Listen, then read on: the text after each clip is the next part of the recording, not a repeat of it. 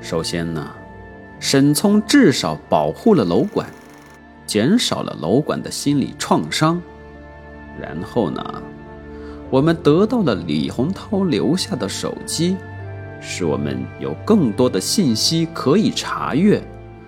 全体警队的同志们都在努力，只是他的行动方式是我们不熟悉的。我们从侧面就能感受到这位男子必死的决心。另外嘛，这个案件因为自媒体的炒作，关注的网民非常的多，省领导也高度重视该案件的社会影响，所以我们不能太轻易的定案，不能轻易出具死亡证明，同时。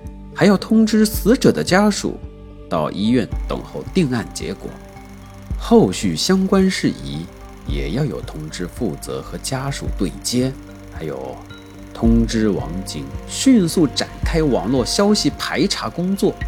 如果有网民继续造谣，要予以妥善处理。东江省广电媒体必须统一口径，就说。东江省城九一大道三十九号写字楼有盲人跳楼轻生，东江警队已介入调查。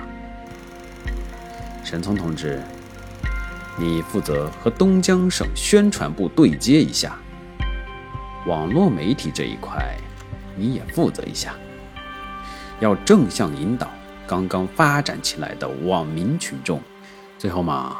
我想补充一些感慨：我们查案办案都是按数额巨大、危害性大、非常紧急的原则来分配警力的。这样做既对也错。对的是，可以最大利益的保护人民的生命财产；错的是，人民总是由千千万万不同的人组成的。忽视了小概率事件，下次在相同情形下就很难应对。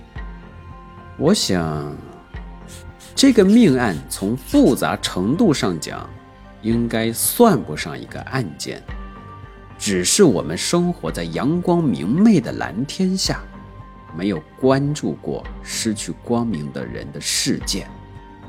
或许我们仅仅只是不了解而已。同志们怎么看？你们可以畅所欲言。第一排站起一个高高瘦瘦的中年男子，肌肉健硕。很显然，他经常出警，皮肤晒得黝黑黝黑的，警服包裹着高瘦黝黑的身体。他说：“我们要重视特殊人员的心理活动，至少要知道他为什么自杀，而且还有很多疑团没有得到解释。”比如，他为什么觉得见到楼管无怨无悔呢？中间一排有个清秀的女生站起来，显露出腼腆的眼神，看样子应该是刚毕业的大学生。吴克大队长点点头，竖起大拇指，微笑说道：“徐清瑶小同志，你很认真呐！我看到你的笔记本上还有 PTSD 的记录。对于这个案件，你怎么看？”没关系的，大胆说。女生脸颊绯红，身体微微颤抖，说：“嗯，可以适当分配一些警力，作为特殊命案调查前因后果。”